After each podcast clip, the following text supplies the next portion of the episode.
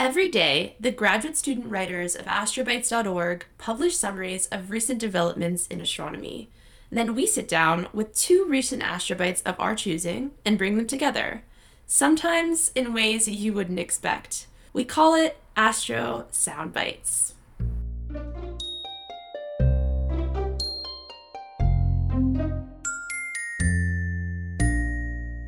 I'm Sabrina Berger. I am a PhD student at McGill University in Montreal, where I study novel ways to calibrate radio telescopes.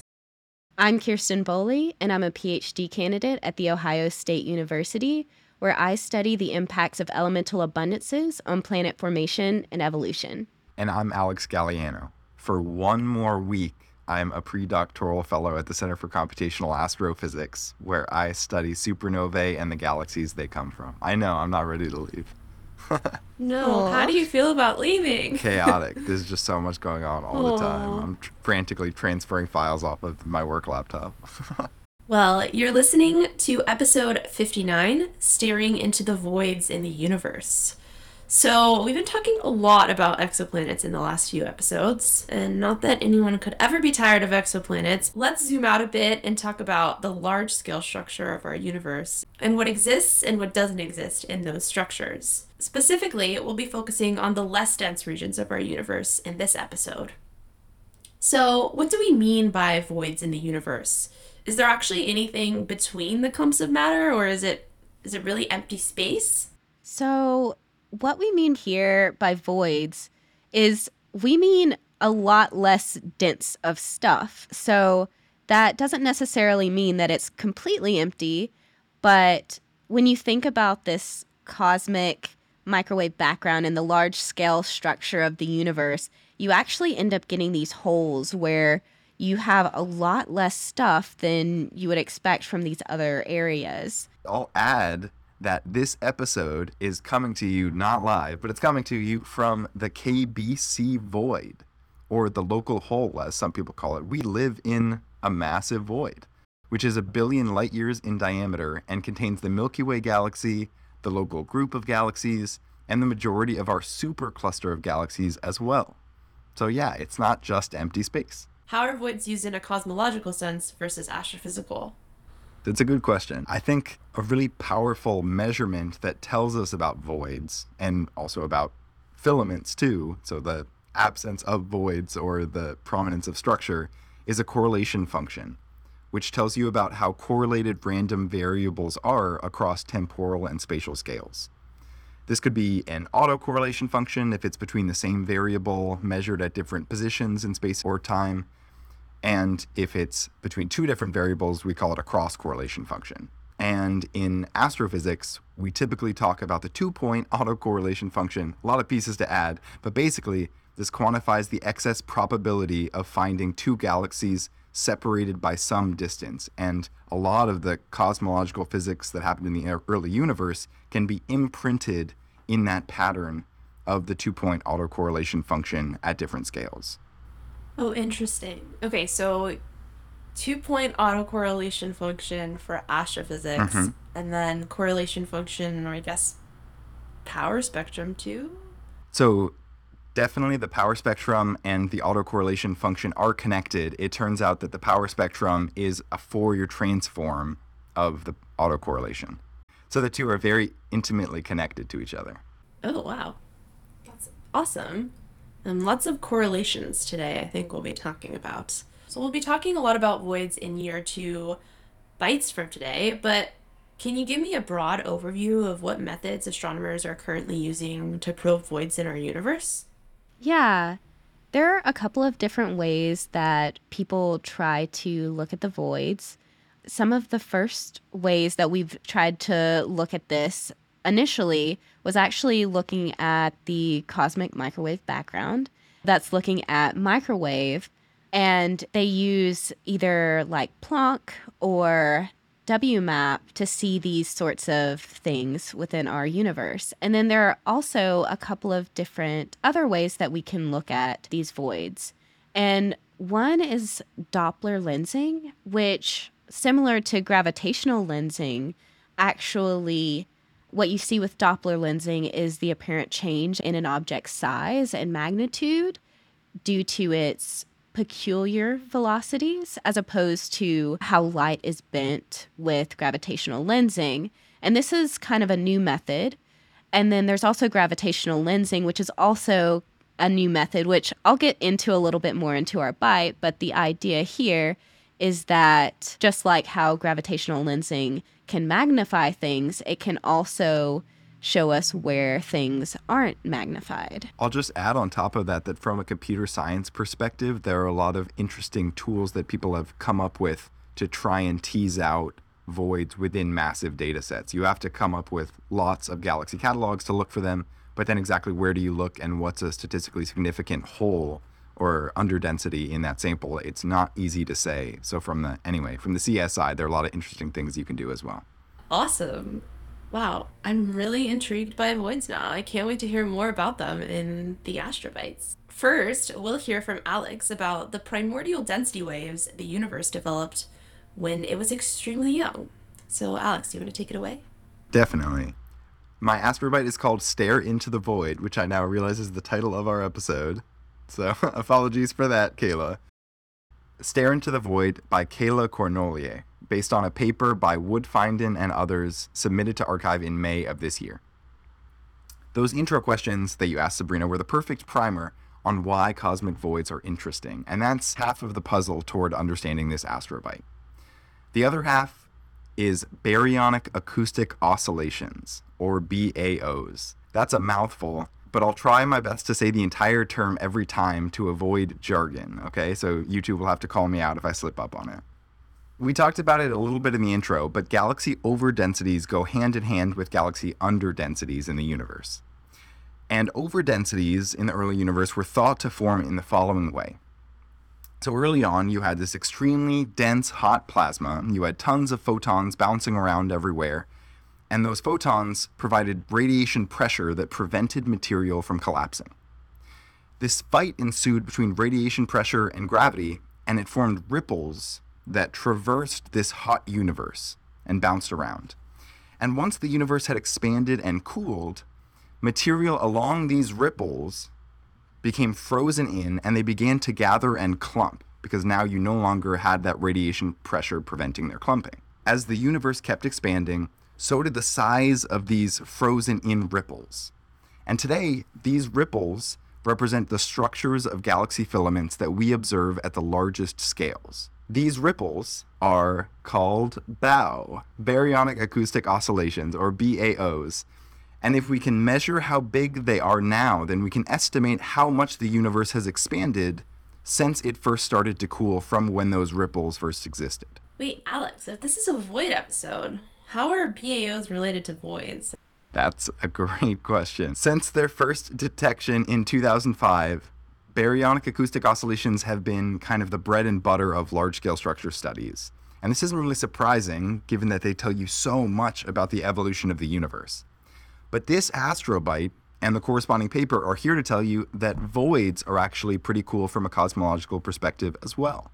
To prove that voids are pretty useful cosmologically, the authors took 60,000 luminous red galaxies observed out to a redshift of 1 with the Sloan Digital Sky Survey, and they used a void finding algorithm to detect all the voids in this sample between galaxies. This is kind of like the void finding algorithm you were discussing before. That's a huge CS problem. Exactly. Yeah. 100% yeah. So this is a new void finding algorithm that they've been using for a while. Then they measured the void galaxy cross correlation function. This is between variables that characterize the void and parameters that characterize the galaxies in the sample. And they measured this cross correlation function across different spatial scales in the galaxy sample, and they used that function to measure two very important phenomena. And what did you say the redshift were of these? The lowest end was 0.07 and the highest redshift end was 1. Oh, okay. Why did they choose that range? I think that it's difficult to go further than redshift of 1 and they tried to push out as far as they could. I would guess that as you get low enough in redshift, you would have to make some cuts just based on all of the the interesting peculiar motions and things that happen at low redshift that make it difficult to analyze cosmologically. Oh, okay. That makes sense. I'm also just going to start saying cosmologically from here on out in sentences. That really that resonated with me. Cosmetologically. Cosmetologically? That's something something else. okay. The two phenomena are number 1, redshift space distortions. Redshifts give us an estimate for how quickly galaxies are moving away from us, and we assume that this is almost solely due to the universe expanding. But galaxies can also be bound into galaxy clusters and merging and doing all these things that pull them in different directions. These can all cause differences in the cosmological redshift and the redshift we actually measure. And quantifying these distortions better tells us about how matter is clumped. So that's the first effect. The second effect is called, and I'm sorry for all the names, the Alcock Paczynski effect, or the AP effect. We assume that these voids, because they're frozen in from the early universe, are these big spherically symmetric bubbles. Two dimensions of those bubbles you can see directly on the sky, so you know that they're spherical. But the dimension along the line of sight in the direction that you're looking has to be inferred from your assumptions about cosmology for how far away the, the tail end of that is, for example. And if you get that distance wrong, you can end up predicting voids to be flattened or stretched along the line of sight. So requiring your voids to be spherically symmetric actually is pretty constraining on the universe's expansion. That's the AP effect. Does that have something to do with us assuming that the universe is flat, and so we would assume that they have to be spherically symmetric. The large scale structure is clumped into spherical regions because of the ripples in the original dense universe, right? So I think the voids should be symmetric for the same reason. But then there's a question of like the ripples in the early universe, did they have to be like propagating radially outward symmetrically? This makes the assumption that they do. The AP effect does. The AP effect says that if you measure a void that is not spherically symmetric along the line of sight, then you've gotten your cosmology wrong to work that distance. Now I'm just questioning the AP effect. I'm like, well, why would you assume that? There has to be a good reason, though. I know that this is like not necessarily the best analogy for the universe, but when I think about baking bread, I I think that, you know, sometimes you could have like some odd shaped things that aren't spherical, but at the same time, baking bread isn't our universe, so I don't know. I've seen that used though in that there's this one cosmology book that uses like pound cake or some sort of cake to create an analogy for the universe. So I think that's definitely distills it into a way that we can think about it. yeah, but then I'm not sure if the, you know, those weird shapes in your bread are are because of something else. Yeah, a model's generated Hubble parameters, so the cosmological parameters that come out of a model, are considered unlikely if they yield something other than a spherical galaxy shape or void on average. So I guess that's just the the underlying assumption on the symmetry for how they think the universe should have expanded since those uh, that structure got frozen in. Okay, so it turns out you can get very strong constraints by using this void galaxy cross correlation on these two pieces redshift space distortions and the AP effect. And by putting these together, the authors find that they can estimate redshift space distortions to higher sensitivity than ever before with this cross correlation. When you include, so this is the caveat, when you include baryonic acoustic oscillation measurements into that cross correlation. So you need BAOs, baryonic acoustic oscillations, to uh, improve the constraint for the redshift space distortions. But the interesting thing is that the cross correlations of the voids and galaxies alone produce our tightest constraints to date on the AP effect, this non spherical distortion along the line of sight, without ever having to tie in baryonic acoustic oscillation information at all. Oh. Oh, that's neat. It's very cool are these cross correlations the best way to, I guess, probe for this cosmic expansion? It's tough to say right now. I think based on my read of the paper and the astrobite, it seems like these are new techniques that are being developed to try and squeeze as much insight as possible out of the data sets that we already have. And structure has historically been the thing to focus on as opposed to the absence of structure. But the fact that you can get some pretty constraining results from the lack of structure as well, I think hopefully will be a complementary tool to be able to study the universe moving forward. This bite focuses on galaxy surveys as probes for BAOs. There are other telescopes looking for BAOs, right? I'm just thinking about CHIME was originally built as a BAO experiment that found all these FRBs and that overshadowed everything. But did they hmm. discuss any other BAO experiments besides galaxy surveys? So the authors argue that DESI and Euclid, while not providing a sample that would give us a BAO signal directly, they will probe a much larger volume of the universe over a larger redshift range, and the larger galaxy catalogs that we get from that will help us probe both BAOs and voids. And that is my astrobite. Awesome. Thank you so much, Alex. I really enjoyed hearing about that. I'm excited about baryon acoustic oscillations. Cool. And voids. Voids and, and BAOs. Great. Now I get to share my first space sound. And I tried to make this really hard. Why? Because I feel like Alex and Will always get it right away. Uh, and I want it to be like a level playing field. I don't know that that's really that fair for me because I've I've guessed like one time. it is fair, but you'll see why afterwards. Okay. Oh gosh.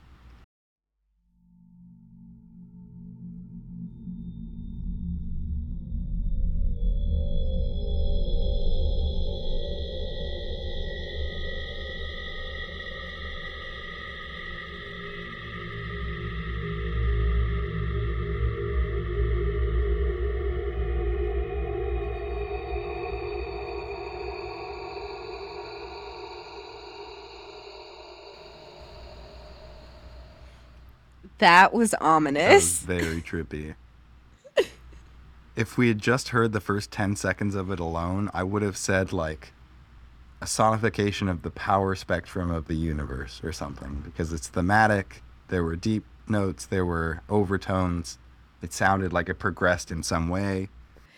I don't know. Cuz I could cuz it sounded so I don't like low. The tones were low and ominous, so I would think that it wouldn't be something with stars or anything like that. Are those your guesses? I think you were actually pretty close. So this is data from the Planck telescope's measurement of the CMB, or the cosmic microwave background. Planck is a telescope built by the European Space Agency. The sound was processed and deconstructed, as they called it, by Simon Cirque and then the spectral analysis, editing, and synthesis was done by Matrix Lab. There's this ambient sound that you hear, and it's intertwined with random sequences of the cosmological parameters that you extract from the cosmic microwave background power spectrum.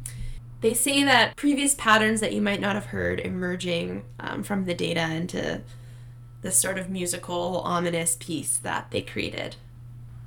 Best case scenario for sonification when you hear something that you didn't see in the data before you sonified it. And also now I'm like kicking myself because my first thought was maybe it's the CMB. And then I was like, I'm not going to say that. That's too. too obvious, yeah. too on the nose. oh, you should have said it. It was obvious. But I feel like it was mixed in with these cosmological parameters that you extract. So it wasn't just purely the data. Yeah, thanks for listening. Sorry that was a long, kind of convoluted one. Thanks for bringing it. So, great. Next, let's move forward a bit in the universe's history to recombination. I guess we already moved to the cosmic microwave background, but Kiersten will tell us even more about the CMB and a cold spot in the CMB. So, do you want to take it away, Kiersten? Yeah, definitely. So, the astrobite that I'm going to be talking about today is called Avoiding the CMB Cold Spot by Layla Link, and it's based on the paper written by Kovacs et al. 2021. So I think that that space sound actually was the best kind of intro to this astrobite.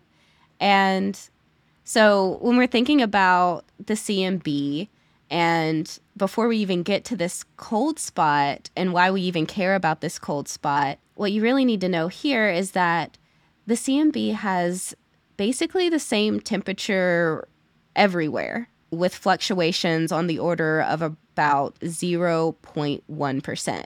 So the CMB does not fluctuate that much. And that's basically with the exception of some parts of the CMB that don't fit this homogeneous picture. And one of them is called the cold spot. And that's what we're going to be talking about in this paper. This was first detected by WMAP and then later confirmed by Planck. And it's around eight times colder than the typical fluctuations within the CMB. So super cold, super weird. And one of the explanations for this cold spot is that it could actually be a cosmic void. Is there only one cold spot that's been detected, like just this one, or have there been others? There have definitely been some others, but this is like the largest one. Okay. I think that's why it gets the the at the front of it. The reason why we think that voids could end up causing this cold spot is because they cool these CMB photons through this process called the integrated Sachs Wolfe effect or ISW.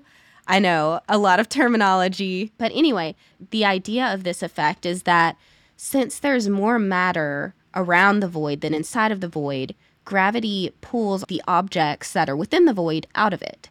And the CMB photons, if they enter this void, they have to overcome this gravitational pull. And they end up actually losing some of their energy. And if nothing happened to the void, then when they came back out of the void, they would end up regaining all of that lost energy once they exit the void. So I kind of like to think of it in terms of temperature. You've got this warm area, then it goes into this cold area, and then it heats back up once it comes back out. But what we see with these photons is that this doesn't actually happen because the universe is expanding. So instead, what you get is you get them going into this void. They're at this certain temperature. They go into the void, they get cold. Then, when they come back out of the void, they don't actually regain all the energy that they had once they went in because now you're thinking that the CMB is actually a little, just a little bit cooler than when they went in. For this particular void, it's quite a long time that they end up staying in there because the length of the void is actually 1.8 billion light years. Okay, you have blown my mind like three times in the like the past three minutes in this explanation. So I'm like still trying to wrap my head around this. But first of all, that is incredibly cool. Second of all, how the heck do you go from saying something about a cold spot to inferring the physical parameters of the void that the photons passed through on their way to us? Here, they're actually not saying anything about the void, really. They're quite literally saying, okay, this is cool, this exists. The only thing that they're really saying is that the light has to go into this void, and that's why you would see the shift. So I think that there is some sort of assumption that you are getting light in there, but I don't actually know how they would ever know that the light actually went through the void other than the cooling. You said they have a size for the void, right? How did they get that? So from my understanding is it's from mapping that they do of the CMB. The cold spot in the CMB directly corresponds to the size of the void that it passed, the photons passed, that right? Mhm. My question is just if this void causes this cold spot, is it just because this void is so big that we actually can observe it in the CMB? Like there should be other voids in the universe. We said we lived in a void. The cool thing about this one is it's called a super void. If we're saying that this integrated Sachs Wolfe effect is what's causing this cooldown, a larger void would equal a larger cooldown because the light has to spend significantly more time within the void to get through it. Whereas if you have like a baby void or a small void or whatever, then it wouldn't spend as much time, so you wouldn't expect it to be as cool. I think that that's the idea here. So, like I said, this is a super void and it has a pretty cool name. It's called the Eridanus super void. And like I said, it's huge. Never heard of it. Me either until, you know, just recently. But as I mentioned before, they used Planck and WMAP, these microwave telescopes, to initially discover this super void. But the authors of this paper actually end up using weak gravitational lensing with the dark energy survey to figure out whether or not this void actually exists. So they wanted to use some sort of independent measurement that it does not have anything to do with microwaves to see if they can actually see this. And what did they find? Does it exist? Is it real? Before I get to the punchline, let me just tell you a little bit how they use these gravitational waves to figure out whether or not there's a void. So, what they do is, like I said, they use gravitational lensing. And I don't know about you guys, but when I think about gravitational lensing, I usually think about strong gravitational lensing. Like, I think of this giant natural telescope that let us see these warped galaxies and see galaxies at higher redshifts. This is probably me being biased because that's what I did in undergrad. There's another way to actually use gravitational lensing, but it also tells you what is demagnified. In other words, when we're thinking of things like galaxy clusters and groups and these filaments that magnify, when we're talking about cosmic voids, they actually cause this demagnification effect. And the way that they measure this is by looking at this kappa value. And this kappa value corresponds to the matter density field of the universe of what we're looking at. I was just wondering so, kappa being the matter density field, do they also talk at all about curvature? Because I don't know, I think about kappa as being the curvature of the universe. Yeah, so it's not exactly the matter density field. It's technically the projection of the matter density field. I think the kappa that you're thinking of is definitely a cosmological kappa, oh, and then there's a oh, gravitational okay. lensing sort of kappa. Oh, and I, I guess when the cosmology people and the gravitational lensing people were trying to create terms, they hmm. didn't talk to each other. They were like, surely kappa. No one has ever thought about this term. We won't see this later. This will not be an issue. to be fair, how many times has the variable x been used for different things? you only have so many letters. Maybe we should start our own language or like lettering system. And then every single time you want to create a new term, but then I guess it would get really long. So never mind. Anyway. but yeah, so they use this kappa value to basically tell you how much you expect the magnification. So, since the dark matter energy survey has these dark matter mass maps, try to say that a few times pretty fast. Dark matter mass maps. Dark matter mass maps. now you're showing off. I know, right? I could not. so, with these dark matter mass maps, they were able to use the matter distribution in the direction of the CMB cold spot to get basically the data that you want to figure out how much it's being lensed in that area. And when they looked at this data, and they found the kappa. It did indicate that the region was less dense than you would expect. However, I feel like whenever there's a good discovery, there's always a caveat. Mm-hmm. So, when they were running these cosmological simulations and trying to figure out what they should expect, they actually found that the kappa was not exactly what they found in the cosmological simulations. It was actually a bit higher than they would have expected. Higher meaning less dense? Yes. So they found that this kappa value was a little bit higher.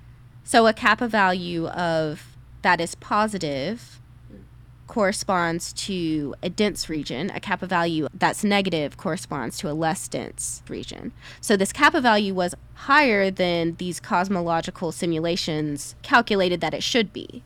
So this means that this void has more stuff in it than you would expect based on these simulations. Just a quick clarification question. So the simulations predicted that the void would be more dense than it was observed to be. The opposite. The cosmological simulations predicted that the void would be less dense than what they measured. Why would that be the case? I mean, surely something in their simulation was simplified or didn't reflect reality. What did they get wrong? So either the simulation's wrong, right? Or the simulation is correct using what the knowledge that we have, assuming this standard cosmological, like standard flat universe. And the void could only contribute to about 20% of this CMB anomaly based on their measurements. So either something very weird is happening here, and it could be some sort of statistical fluke or something like that, where maybe the measurements were wrong. Since only 20% of this CMB anomaly could be attributed to the void, that's a very large portion that you have to figure out how to explain. So the likelihood that it's some sort of weird statistics is a little bit low. The other thing that it could be is that it could indicate that maybe our current cosmological model isn't fully correct, which seems kind of like a bold statement to make. But this could indicate that maybe that horseshoe shaped universe is the one for us. But in particular, a smaller lensing signal could mean that this super void has grown shallower than we would expect, which would increase the CMB cooling due to the integrated Sachs Wolfe effect that I explained earlier. And yeah, so basically, either something weird is happening and we have to figure out how we can explain this, or maybe our cosmological models are missing a critical piece in explaining what's happening with this void. If you do end up using a different cosmological model, then this super void could actually explain this CMB cold spot. So either we have, you know, a different cosmological model and a maybe a different shape of our universe than we would expect in this flat universe. And that would end up explaining this void or something very weird is happening and there need to be more studies to try and figure this out. Awesome. Thank you so much Kiersten. I think that we could honestly almost save this episode for halloween because i'm creeped out by this cold spot in the cmb it sounds so ominous this is like a creepy episode. Plus, the CMB sound was also scary. Turn the lights on when you listen to this episode. Do not listen to this episode at night. I really enjoyed hearing about both of these bites today. I think it's time for our voidy one sentence summaries. Alex, do you want to give us your one sentence summary? With the help of massive spectroscopic catalogs, gaps in the universe can help fill gaps in our understanding of cosmic expansion. And Kiersten? The cold spot can partially be explained by the Eridanus supervoid, but we still need more studies to understand what else could be causing the CMB cold spot. Awesome.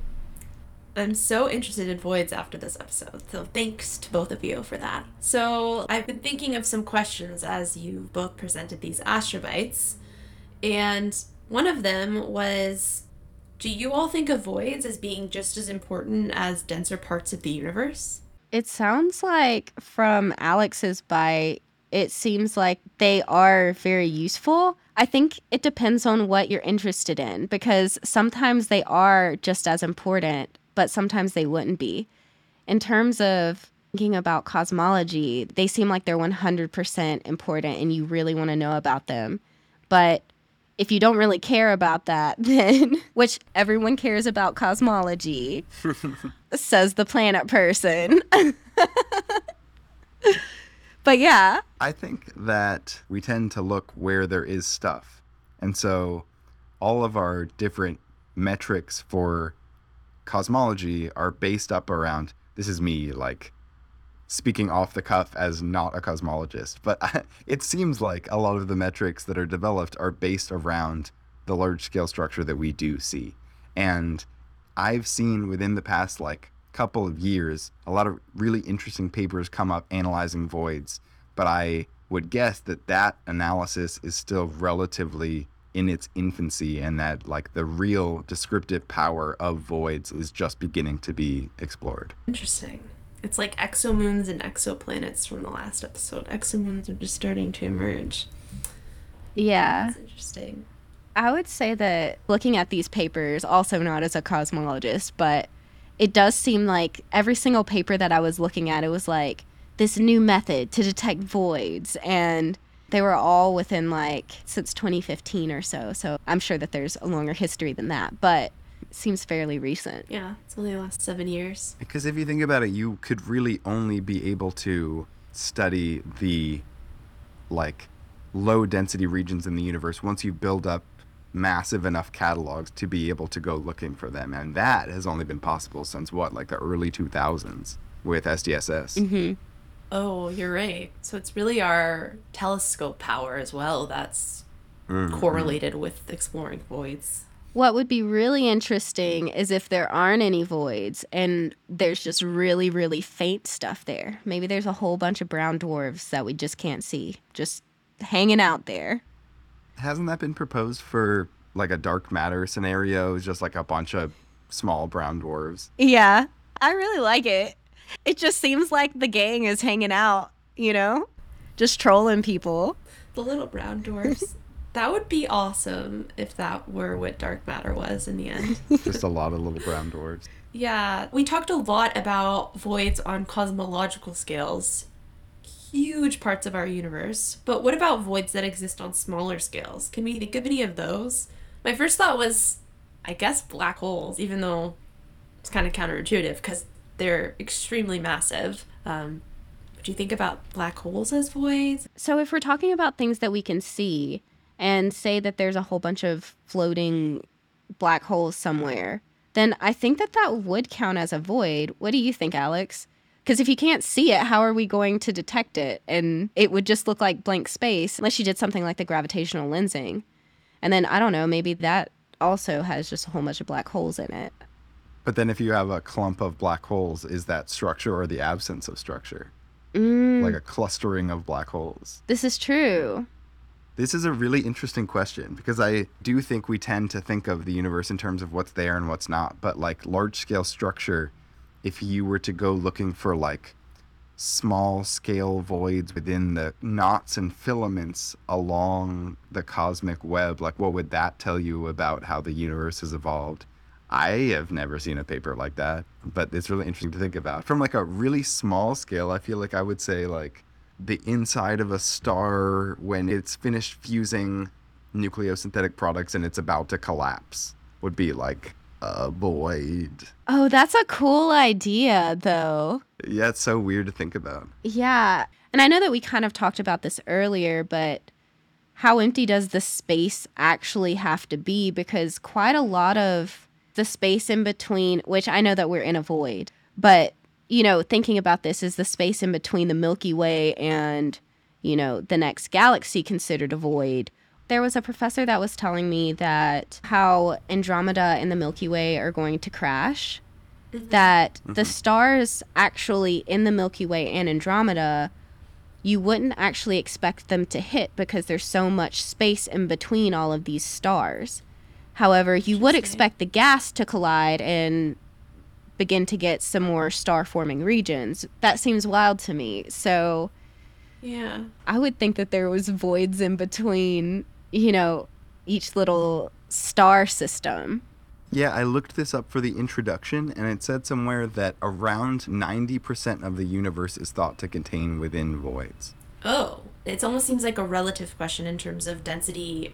If you have more area that you're including in your density calculation, then it's less dense versus, you know, if you're including a smaller scale astrophysical region, for example, then um, it could be more dense.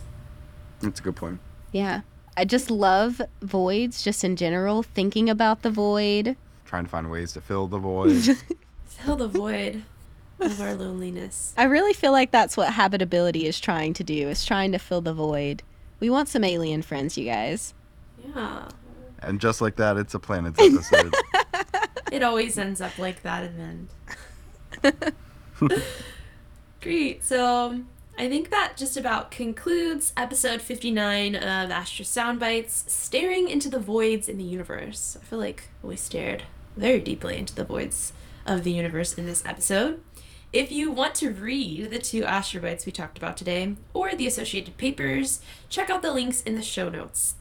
And if you want to hear more, check out our other episodes. We're on Apple Podcasts, Spotify, Google Podcasts, SoundCloud, Audible, and Amazon Music. Thanks for listening, and don't forget to keep your ears to the cosmos.